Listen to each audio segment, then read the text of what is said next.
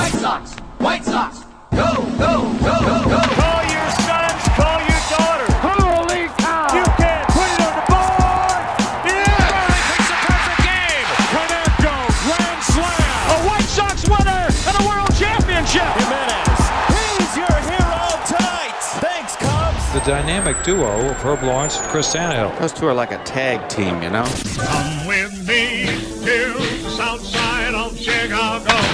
Hi, this is Jim Thome, and the best White Sox talk is on Locked On Sox podcast with Tanny and Herb. Tanny and Herb. Hello and welcome back to Locked On Sox. My name is Herb Lawrence. Chris Tannehill, how are you doing this evening, sir? Doing great, doing great. The winter meetings underway this week. The winter Zoom meetings will uh, have a little more detailed uh, breakdown of what's been going on, or maybe what's not been going on, as we sit here on Sunday afternoon. Uh, just looking ahead, I don't know how much we'll actually get done this year. I think you'll look at another offseason sort of a couple years ago with Machado and Harper, where things don't get done until March. So hopefully not the case. But uh, today's episode, go I, ahead. ho- I hope we have to edit this part right here. yeah, Like, I, I don't think hope so. you are listening this, uh, what is it, Wednesday we're going to get yeah, this? this will be for Wednesday. and then this part makes like no sense at all because we got X, Y, or Z player. That'll be so great, and I want to leave this all in here. but then, of course, Chris's thing really comes true because you know whatever. Yeah, exactly. So we'll, we'll of course get, you know have uh, all the latest from the winter meetings later on in uh, the week here. But right now it's Wednesday. It's part two of our interview with former White Sox beat reporter and columnist for the Chicago Sun Times, and he wrote for the Daily Southtown during the uh, World Championship years uh, year for the White Sox and the and the, the good years basically the good old days for the White Sox. He covered them like no one else. It's part two of our Joe Cowley interview, and what you're going to hear from Joe here is Joe talking about the the dismantling of his relationship with the White Sox front office, coaching staff, and what led uh, to the end of the Ozzie Guillen era. I asked Joe if he thinks Ozzie will manage again. We get some good stories about Juan Uribe, Mark Buehrle, and even uh, our guy, the late great Ed Farmer. So I hope you guys enjoyed. I know you will because Herb and I certainly did. So without further ado, here is part two of the Locked On White Sox interview with Joe Cowley. All right, Joe. Uh, story time on the White Sox. The one thing that popped in my head with Mark Buehrle, I was thinking about. I think it was July 9th, two thousand seven. Buehrle gets the standing ovation because they think he's going to get traded because it's the last start on a Sunday before uh, the All Star break, and you know people think that oh, this is going to be la- Mark Buehrle's last start in a White Sox uniform. Do you know? And if he doesn't, if he gets traded, then then there's no perfect game, no postseason in 08. How do you know how close he was to getting traded in 07 There, do you know how like how close down to the wire it came before he got his eventual contract extension? Yeah, I don't. I think it was there was so much posture. I remember that year. It was, that that story went on for like a week and was so fluid, and it was so you know back then. Yeah, I mean the internet was you, you weren't it, w- it wasn't the throw at something instantly on the internet. Then you had the internet and stuff went on the internet. Your stories went on the internet, but it was changing so fast. And I think there was a lot more posturing than truth of what was going on. I think it was a big game of chicken. Um, I did not think he was going to get traded. I I, I thought he um, they were going to get something done. Um, I think they were definitely talking to teams and and and getting his and ranking his value, but I never felt like.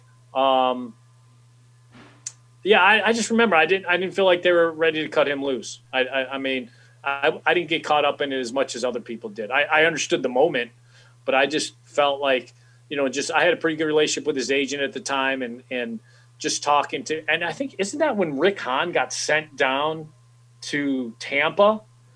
I think Rick got sent down to Tampa like a like a cleaner from Pulp Fiction to clean up, talk to you know, uh, because and then we came back home. I'm trying to remember the the series of events because you know, hell, I'm I'm having an old senior moment, but I just remember I thought it was a lot more posturing, and I thought both sides wanted to get it done, and we're going to get it done. That was my I, I remember that was my take on everything. And I'm just uh, amazed by the White Sox and their whole dynamic. Reinsdorf, Kenny, and Rick. Right. I'm sure um, through the years you have talked about tho- that dynamic, and then one thing I want to focus on is Don Cooper's role in that whole thing. Like you and Don Cooper had some back and forth there. There's no love lost there, and now he's gone. So what? Oh, was Oh, Don- abs- absolutely, her. We have a little taste of that right now. Everything that Joe Cowley wrote is a bunch of lies, which makes him a liar. and like I've always like you've already spoke about it. You don't care about what people's thoughts are, and I that's what I love about you. I think you write from what you report, and it's true.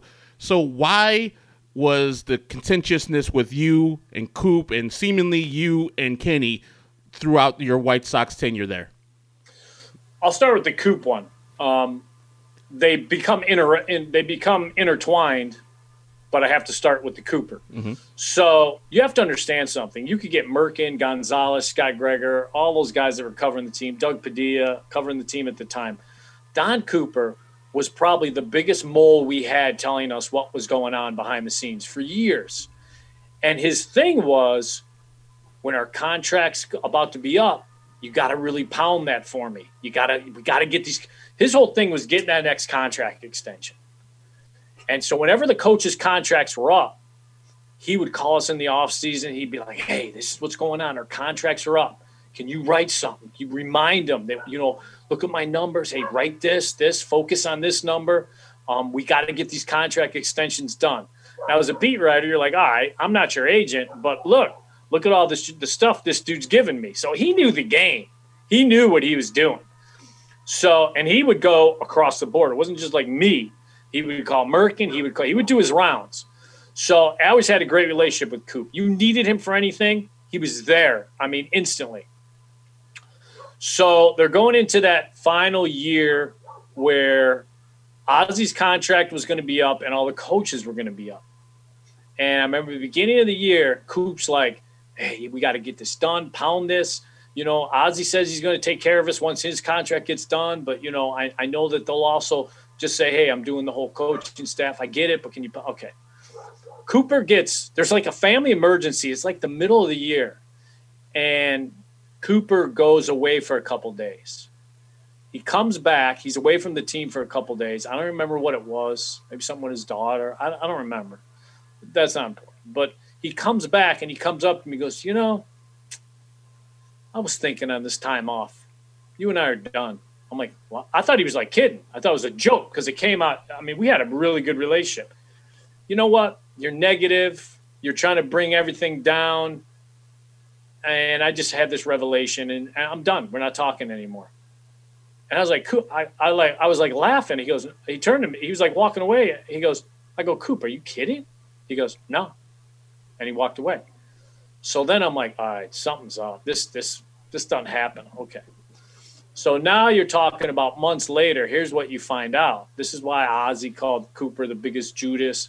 This that's when he cut the deal with Kenny. So he cut a deal, a contract by himself with Kenny, but it comes with a caveat. Look, Kenny was always paranoid of what guys are saying saying about him. I mean, people forget Walk was waiting at the ballpark to beat Kenny's ass one day after Kenny went on and talked about the uh, Beckham swing on the score. They had to have security waiting there because Walk went to the ballpark early looking for Kenny. Mm. And and so the Walk and, and, Hawk was that that same time or was that a different time? That was a different time. okay. Um, so, um, so the the divide between the coaching staff and Kenny Williams and and obviously Ozzie stuff um, was had grown so vast. So Cooper, the, the the deal he cut basically was you tell me what everyone's saying about me. You're my inside guy, and I'm gonna you got a lifetime scholarship. Hmm. And so now no, none of us knew that until later. But I remember the coaching staff found out with about maybe about a week left or five days, six days left, and they were beyond, beyond um, livid because not only had this guy been a, a, a, a Judas among them, um, people forgot how many times they bailed him out. There was a game in Toronto in the afternoon. Coop's not there. Coop's not there. Coop's. Not, got so either so hammered or whatever the night before he slept through it. They had to go to his room, have security open the door, get him sobered up, and get. Him, I mean, they covered up a lot of crap for this dude. So and to and to a certain point, the media covered up crap on this dude because why? Because he was our inside guy, mm-hmm. and so um, you you decide what bridges you're going to burn and what bridges help you That's the gig.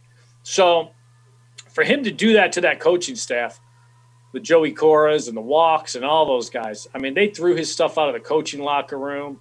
People are telling me he had to dress in a different room. They wanted nothing to do with him. He he made his deal with the devil. He sold all those guys out. Everything they said, everything Ozzie said about front office and ownership and all that stuff, Coop leaked it all for a lifetime contract or what was a long time contract. So that's what it's not he didn't do anything personally to me besides decide hey i'm cutting you off. It's you have to go on the right the, the, side of right or wrong. And what he did in a locker room especially in a the coaches are separate from the manager. They usually have their own little coaches office that you guys know and or coaches room and they all dress. I mean these dudes they're supposed they're in the foxhole. They're supposed to be brothers.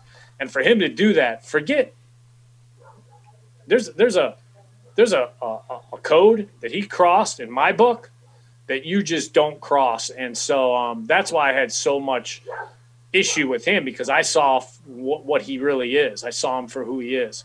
And then the Kenny thing, man, there's so many Kenny reasons that, hmm. you know, at, at the end of the day, Kenny Williams, without going into details of what personally happened, Kenny got ass bent because of something personally that happened off the field and felt like the Ozzie Guillen and the Guillen family was getting too much attention and becoming bigger than they should in his eyes. And it irked him. It aided him. I mean, Kenny's got a big ego and didn't want that ego challenged. And so he took something that happened personally and started making it professional. And then once it became professional, um, you couldn't put the personal stuff back in. You know, there was too much water in the oatmeal. You were you were screwed then. But the the professional stuff it carried over into that. And again, you have to get on the side of what's right and what's wrong in this profession. And I don't care what anybody says. Kenny was absolutely wrong.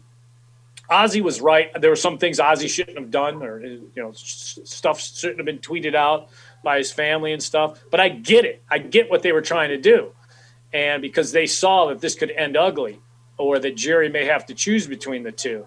And the history of it is Jerry always goes with management or, or a hierarchy, front office over manager.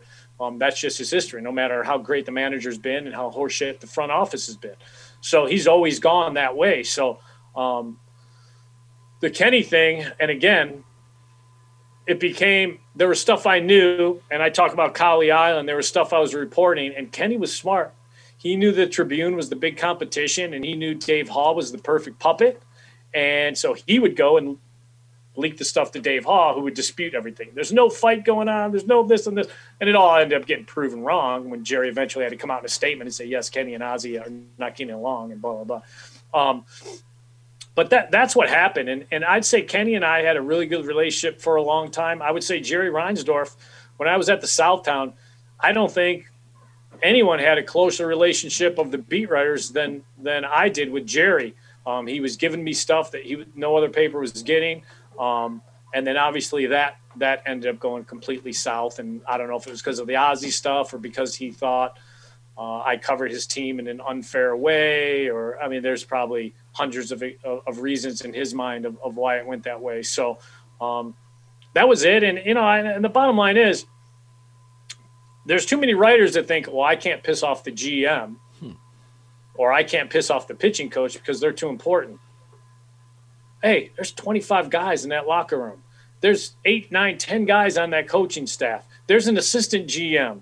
There's scouts. You don't need everybody to like you and to think that oh I can't piss this guy off. And to me, there is no one as a, on a roster or a front office that I have to have talking to me. And if you have that mentality, it gives you a freedom to write how you feel or report how you feel you want to cover a, a team. If you feel like I'm somehow uh, have to keep this guy happy, you're you're not doing your job justice. So I told Kenny, I, I don't I don't I can go years without talking to you. I don't need to talk to you. and so um And then there was, I mean, there he showed up, and and this was right in front of Konerko because I remember Konerko looked at me like, "Damn, he just did that." He showed up in his like biker outfit, uh, you know, his, his Lance Armstrong biking outfit to, to Wrigley Field one day, and he didn't stay for the game. He did, he rode his bike there just to purposely walk by me and bump me in the clubhouse, and because of something I wrote, and and so um, just childish stuff like that. So. Um, and then he was to law he had lawsuits to get he was going to put against me and we're like go ahead um, so and those were, that was just bs and you know so i think he threatened a lawsuit on the air uh, on the score so um, or coop did one of them did i don't i don't remember um, so yeah i mean that that to me that's kind of at least my version or my memory of of why those two relationships probably went the most wrong and I, I, I don't, you know, I feel like I stood on what was right compared to what they were doing. So that's that's the the, the path I took. Well, we got to get uh, Kenny Williams' comment on the uh, the the bike suit story. You mean Joe Cowley's report? Yeah, well, that's bull. Um, real quick on Ozzie before we get your thirty thousand foot view of the White Sox and get your best of Juan Uribe stories. Should Ozzie Guillen manage again, and do you think he will? Uh, yes and no. Hmm. I think uh, um, yes, his his his X's and O's and baseball mind was never valued like it should have because of the other things that people noticed. You know, the mouth and his quotes and um, and everything was to me ninety five percent of what Ozzie did was planned. Um, there were very few times where he went off just out of emotion without it being, hey, this is the this is what I'm trying to spark in my team. This is what I'm trying to get done in my team. Um, the problem is baseball is so different now. Baseball, for the most part, I'd say 90% of the managers are just puppets to the analytics and to the front office. Um, that the position is not valued like it used to be. Um, they don't want personality there. They don't want opinion guys there.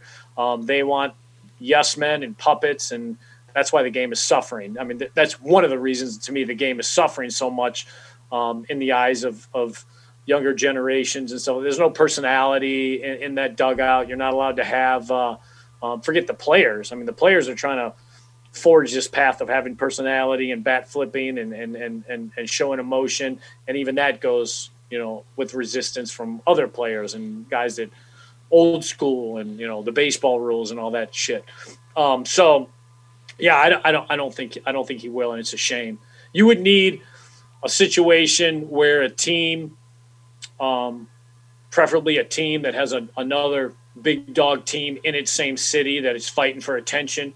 It's fighting for that it factor, a New York Mets gig, something like that. You would need something, an owner just to say, I want a good baseball guy, but I want a guy that, that brings attention to our team. Um, and for the most part, most baseball front offices don't want that anymore. So, and so Ozzie doesn't get a job anymore. I'm thinking that what is his best role to is it pre and post guy like because you you've had a, a good I think relationship with Ozzie I don't know Yeah. if you still speak to the guy Yeah. um like do you think that Ozzie is in baseball in some capacity MLB wise or he's just going to be like the pre and post guy forever just in perpetuity Well, here's the problem. Because his resume is his resume, any organization you're gonna you bring him into, he's that that dark rumor that's always oh he's eventually gonna replace the manager, and teams don't want that. Baseball has become so, and I'm talking about in the front offices and and so um. It was funny. It was great to hear um, finally you're hearing some people in baseball say that we have to fix baseball. You know, Theo Epstein's press conference where he says, I want to go back into some capacity where we have to fix the Frankenstein that we created of making this game so stale. That's because they know what the numbers are. Attendance wise, forget the COVID stuff. I'm talking even before that. Attendance wise, TV wise, um, just the feel of baseball and its place in America is so different the last 10 years and, and it's gone so in such a, a, a bad place the last 10 years um, they know it needs to be fixed but nobody has the balls to fix it because they're all caught up in what these MIT guys that they hired and this guy is telling them and this guy and um, they have forgotten the basics of what made that sport great. And so uh, I don't think he'll be brought into any organization because there's he scares the guy that's actually the puppet that's actually sitting in that managerial chair. It, all right, this is at least what I was told. Okay. Mm-hmm. I'm not going to say by who, but multiple people told me that Anderson, there were things in Anderson's game that Ozzie felt like he could fix and do some things with and wanted to, just like Frank Thomas would bring Walt Hriniak into spring training and, and, and, and they'd go work on a backfield. I think Ozzie wanted to do that for the betterment of Anderson. And I think Anderson was in on it too. And the coaching staff at the time, which is now a different coach staff, was so threatened with Ozzie just working with a guy in a backfield. Tim An- Tim Anderson. Yeah. Tim okay, Anderson. I want to yeah, make sure he's yeah. not talking about Brian back in the day. So Oh no no okay. no no no no! That would be he'd, he'd you know he'd show you a picture of him naked on his phone if it was Brian. Anderson. no, um, dude, look at my abs, dude. That's not your abs. Oh my bad. Um, so yeah, no, Tim Anderson, and they were so paranoid just about Ozzie coming down for a week and just working with this kid on some of his defensive um, habits that they put the kibosh on it. Now, maybe the, the organization will say that never happened, but I heard from reliable people that it, that it that it was in play last year and the kibosh was quickly put on. So no, he's a threat to that managerial chair any organization they bring him in because they, they all know he's the best manager in that organization that's not managing. And I think maybe not the manager, but there has to be somebody in there that takes the pressure away from the players. I think that's the manager's main job to have that clubhouse a cohesive unit because there's 25 different personalities in there, and you put talked about the eight different coaches. You need a guy or woman to just get in there and just say, "Hey, this is how we're going to be playing baseball. We're not going to let any of that shit that you guys are talking about, all these fights, it's not getting out. And if it if we go on a losing streak, I'm gonna get in front of the camera and I'm gonna rant and rave about things. So know, that I'm not calling you out personally, but I'm trying to put the pressure onto myself and off of you guys. I need we need that type of guy. If it's not the manager, it needs to be a player in there. What do you say about that? Absolutely. And the, problem is managers. The other thing too is Ozzie came from the sport, got paid by the sport, so didn't he? He probably had made a lot a lot more money than most of the guys that were coming up on his team. So he wasn't worried about if I lose my job, I don't have money. That's the other thing too. These guys will say some of these guys that never made it, never got that payday. They'll say, do whatever it takes to make sure they keep that job for another year and get that money. And I get it. You got to feed your family. But at what cost? Are you being true to your team? Are you managing your team as hard as it should be managed? Um, you know, what's the, the cost and the collateral damage of you making sure that you survive over doing what's right for a team and putting yourself out there and calling guys out? And I thought the great thing, I think it was AJ said, I think he was on recently and said and told somebody that they feared Ozzie. And I think I did Bernstein a couple days later, and he asked me about that comment.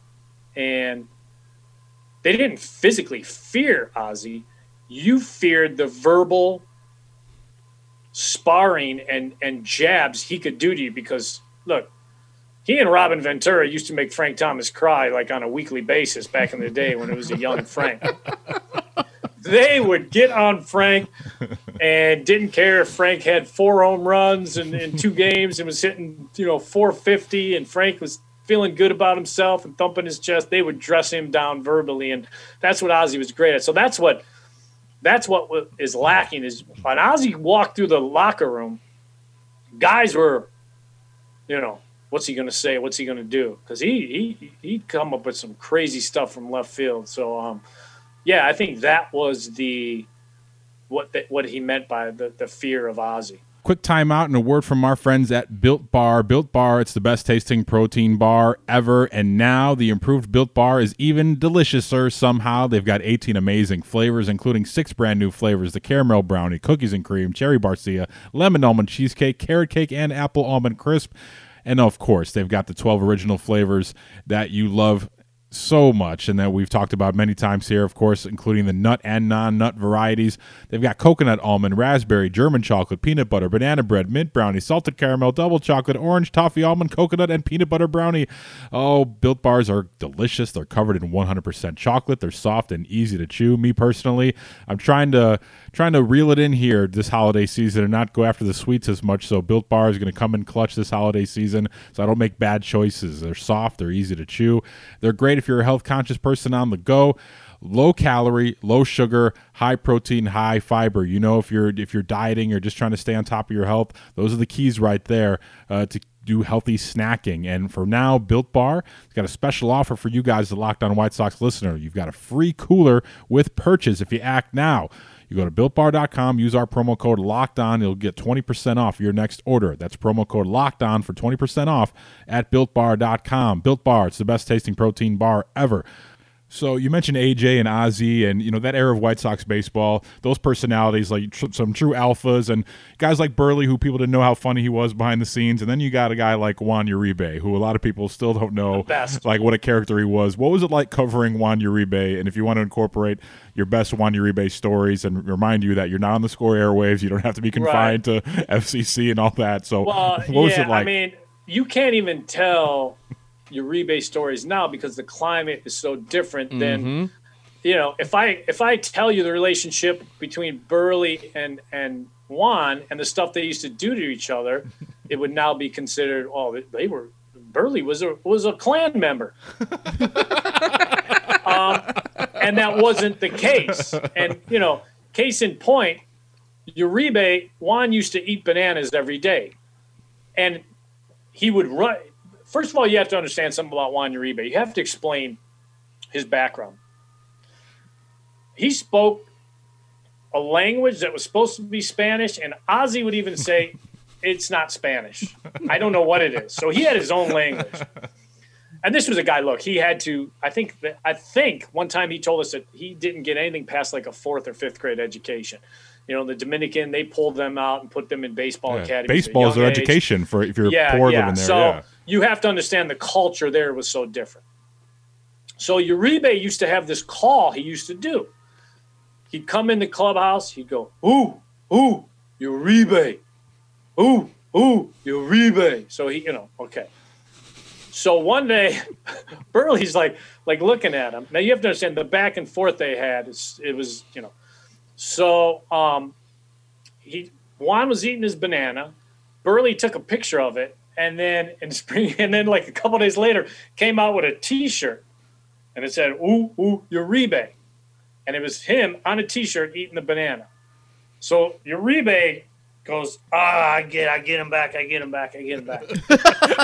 now people have to understand he couldn't. If you'd say to Uribe, Juan, who's that? Uh, white guy? I don't, I don't know who he is. But these are his teammates Yeah, new guy, white guy. new guy, white guy. You know, he called me over all the time. White guy, white guy, white guy. Come here, come here, come here. And he'd say, uh, you know, uh, he knew, he knew. Uh, when one time he said Makovi, he didn't say Mackowiak's name right, but he said we were shocked that not only he knew that Mackowiak had a, a last name that began with an M, but he almost got close to it. Garland, he didn't know him. I remember one time I asked him. He said, "We our, our team, we don't we don't have enough we don't have enough dark skin, not enough dark skin." I look around, I go, "Oh yeah," I go right there. He goes, "No, no." I pointed at Jermaine. I go, "Jermaine." He goes, "No, no, Jermaine White." I'm like, "Yeah, Jermaine. He hunt. He hang with Bur- Bailey. He white." Bailey, yeah. so yeah, so so that was. I mean, the world of Juan was a place that was. um Well, anyway, so he came back with a, a F Bailey shirt. He took a picture of Buehrle and he, it said F Bailey on it, but it didn't say F. It said the word, obviously. Um, but the, the best, I mean, the classic story was, and I've told it a hundred times, was when they acquired Blum, and they're in New York City. My favorite. Blum, yeah, Blum shows up with his wife. You know, Blum was looked like a Ken doll. His wife looked like a Barbie doll. They're California cool, great looking couple. They get in late. Well, his his name, you know, a lot of these guys have aliases. His was Johnny Utah from Point Break. You know, so he checked in the hotel, told Ed Cassin, you know, Johnny Utah. middle of the night, they're hearing screams like there's a, like a domestic dispute going on. And the wife's like, "You got to, you got to tell Ed. You got to call security." Um, so he, he didn't want to call security. You're the new guy. You don't want to. So he calls Ed. He goes, "Hey, something's going on. I don't know if, if it's one of our players." Blah blah blah. And so uh, Ed started laughing. He goes, "No, no, don't don't worry about it. I'll I'll take care of it." now you have to understand, Ed Cassin should should be in heaven. Juan would come up. You, the first time we met Juan in the in the book, in his bio, it said single. The next year, it said married with three kids. So we, we don't know what we don't know what was going on. Now his kids, Wani, or Juana, Juani, any- Juanita, Juan, Ju- yeah, yeah. And so Ed had to babysit Juan basically. But so um, the the next morning, I, Blum tell, Blum t- tells us, and I'm sure the story, baseball stories tend to get exaggerated through the years. The next morning, he and his wife are going out, you know, to grab breakfast and stuff, and all of a sudden the door opens up. It's Uribe in a white robe. now you have to understand about Uribe. Uribe's reputation was fun-loving guy, great guy, but also had a kickstand. so Vigilante Cinco. yes, yes. Uribe comes out. He's got a white robe. He's hey, new guy. If you hear screams from now on, you hear screams tonight. Don't worry, she okay. and that was Blum's introduction to his White Sox teammates. So, um, you know, but I mean, there's Did he There's- did he actually piss on a Nick Swisher bobblehead on his bobblehead night back in 08? I thought I read that somewhere. Maybe it was figurative, but did he actually do that? I think he did. I think he did. Um, he used to. I remember when uh, AJ AJ hit like his. I don't remember what career home run. AJ didn't have a lot of home runs, and it was a big deal. I don't. I don't remember which one it was. And Uribe was laughing at him. Hey AJ, you hit and Juan. I hit that in winter league. I kill it in winter league. And he was just going at AJ just laughing. Um, that was a good one because the because AJ usually would win any kind of verbal sparring, but with Juan, he he he didn't even know what to do with him that night. So yeah, I mean, there's there's so many Juan Uribe stories and memories, and and just what he the importance he meant in that locker room and that, that clubhouse. Um, he was the best. He was one of my favorite to cover of all time. Is there any player that you know the public really doesn't know about that was a character himself, good or bad? I mean, I, th- I always think about when you're talking about Frank Thomas and the other guys who were you know checking the box score. I heard that was about Carlos Lee too. Like he didn't give a damn about if Oh, they he just won or cared- yeah, lost, he just and cared that- about his numbers. yeah, and that's why Ozzie didn't really like him that much. He said you can't win with the guy. That's Yeah. I remember he as soon as as soon as he he was a double play, he didn't slide. Against the Twins, Ozzie's- right? Yeah, it was Ozzie's first year. He's like, can't win with the guy, even though he's going to give you 35 homers and 100 RBIs. You can't win with the guy.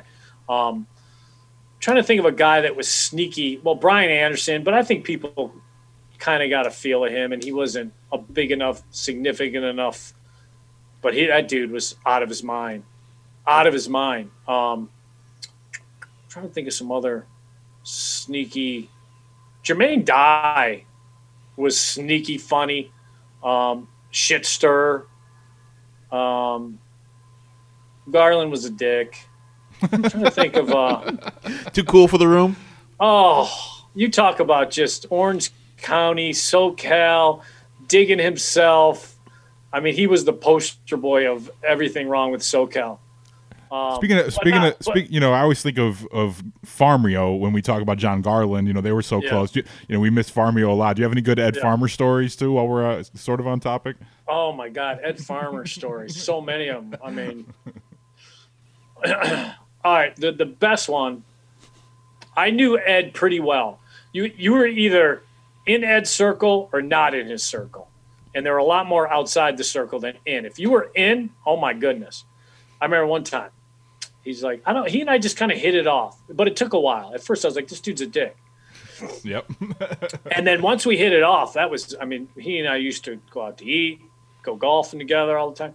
But I remember one time he's like, Cowley, uh, we're in Baltimore. I'm doing, I did rain delay theater and uh, I'm leaving. He goes, Hey, got your license on you? Farmio never liked to tell you fully what was going on. I'm like, yeah, give me your license. Well, well, well, give my license for what? Just give me your license. Don't worry about it. Be ready to go tomorrow. The White House. I'm like, White House? Yeah. Okay. So he takes my license. He goes, I'll, I'll give it to you after the game. Gives it to me after the game. I'm like, what time? Uh, bus leaves at 10:30. Okay. He goes, you're going to see things in the White House you never saw. Okay. and you know, I kind of had gone golf with him a couple times at courses that I would never be allowed to step foot on. So I knew this dude knew a lot of people. I didn't know the extent of it because he tells you stuff, but you, it almost sounds like someone BSing you, but it never was. And that's the amazing thing; it never was. And so he's like, uh, "Come up in the seventh inning. I want you to meet somebody." So I came up in the seventh inning. This is so and so. He's uh, third in charge of the Secret Service. I go, like the presidential Secret Service? Yeah. so I meet the guy, great guy, nice guy and stuff. So he's like, yeah, 1030, gives my license back. So the next day I go down for the bus and I'm thinking, all right, we're going to go, we're going to look at the front of the White House. We're going to, you know, this, there was probably about eight of us. Konerko, I remember, was there because he and I were like, this is, why are we doing this? This is headed for disaster. We, within two, within an hour of leaving, we're standing in the in the Oval Office. Mansu Lee starts going through confidential stuff on the desk. Mansu Lee. Now people have to remember Mansu Lee is a Korean guy. Yes. Yeah. The White House probably would frown about a Korean guy going through confidential folders on the desk. They're like, Mansu Lee, no, you can't do that. Mansu Lee's why? you can't do that. Um, they this tour they took us like we, they, the guy would we the guy leading us around. He was a Secret Service guy. He'd whistle and he'd go look up in this tree. He'd whistle. You're looking up. You don't see anything. All of a sudden, you see a guy just dip his head out, totally camouflaged. You're like, holy moly! Um, then he would go by. He'd like it looked like a wall. You'd hit it. A door. I mean, it was the most unbelievable view and, and secrecy of the White House that I think anyone could have ever seen.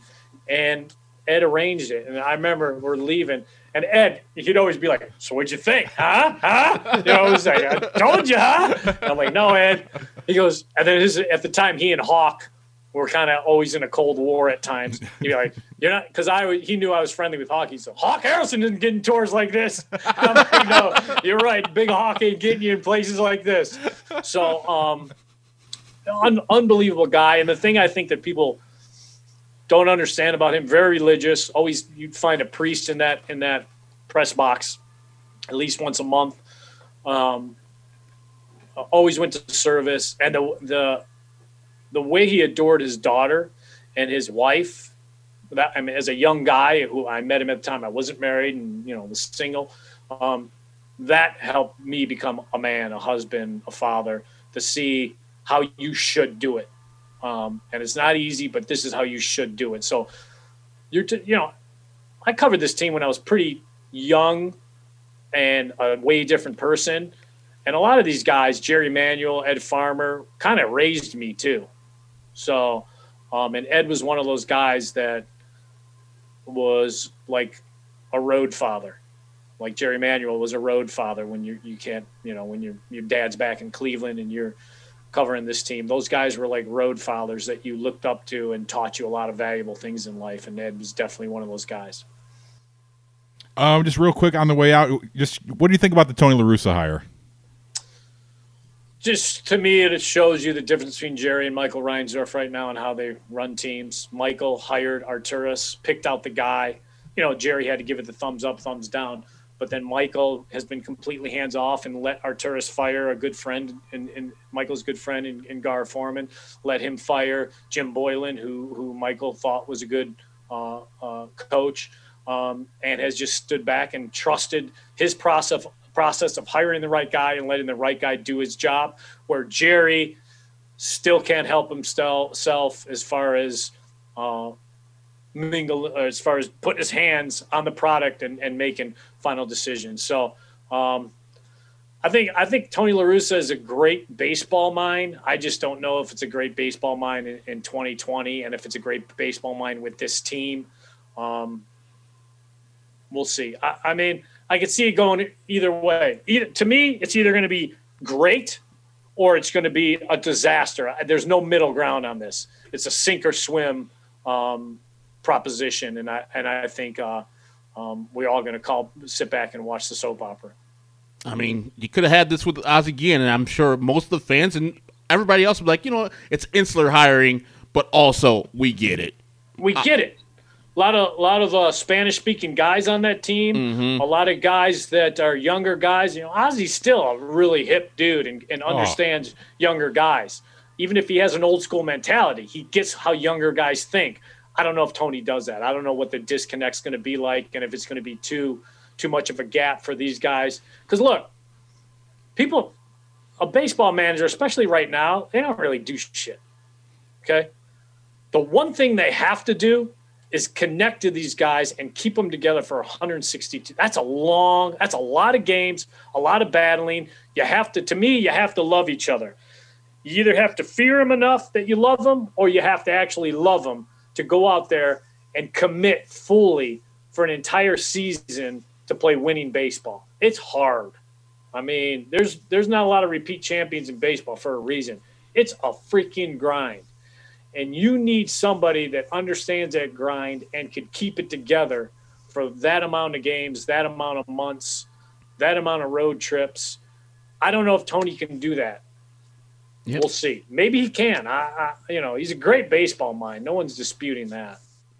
And Joe, we've kept you way too long. I'm going to end with this from myself. I want to know, like, I think Paul Konerko is probably the most interesting White Sox player that you have covered.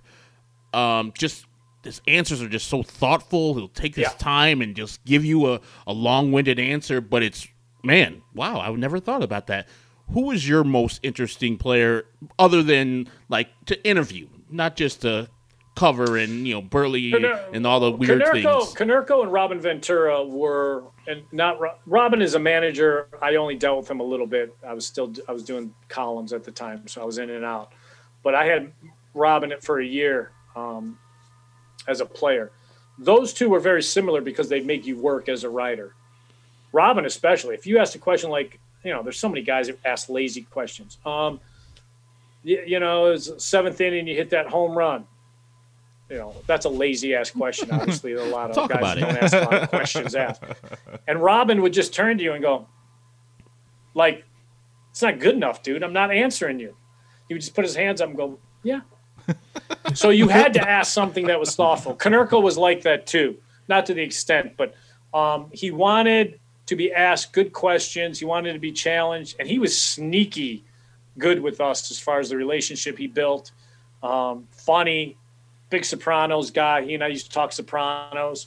Um, I always used to say, dude, you you you, you, remind me of an Italian guy because you know I'm Italian, so Italian guys kind of recognize Italian. And but I, you know, and he'd be like, no, I'm not. But um, gave me the nickname uh because we always there was a lot of nicknames going around, and during the Sopranos time, he, he was the one that nicknamed me Joey Spoons. and uh, I was like, "What, Joey Spoons?" He goes, "Yeah, you're always stirring it up, Joey Spoons." so, and then he said, "And some days it's Joey Greasy Spoons." Um, so, yeah, he was he was definitely interesting. Jim told me when you when you didn't have to talk to him about baseball was great. And I'll tell you what, the one guy who was the best guy to talk to about everything besides baseball was Griffey Jr. He was, you know, he was a Cowboys guy and I was a Steelers guy, so he and I used to just go at it. Um, a short time he was there. Um, when you talk football with him, and we know what his son became, the one son was playing football for a while. Um, he was in the Steelers on the Steelers practice squad for a while as a receiver. Um, great person to talk to, except when it came to baseball. When you needed quotes from him, not good. But stuff like that, people never understand, uh, or people probably wouldn't get a, a a feel of what that guy was like unless you actually had to deal with him. Uh, there are so many guys. I mean, uh, you know, I'll always the, the best memories I have as far as um, relationships and, and friendships. You know, look, I still talk to Jim Parque and Sirotka all the time.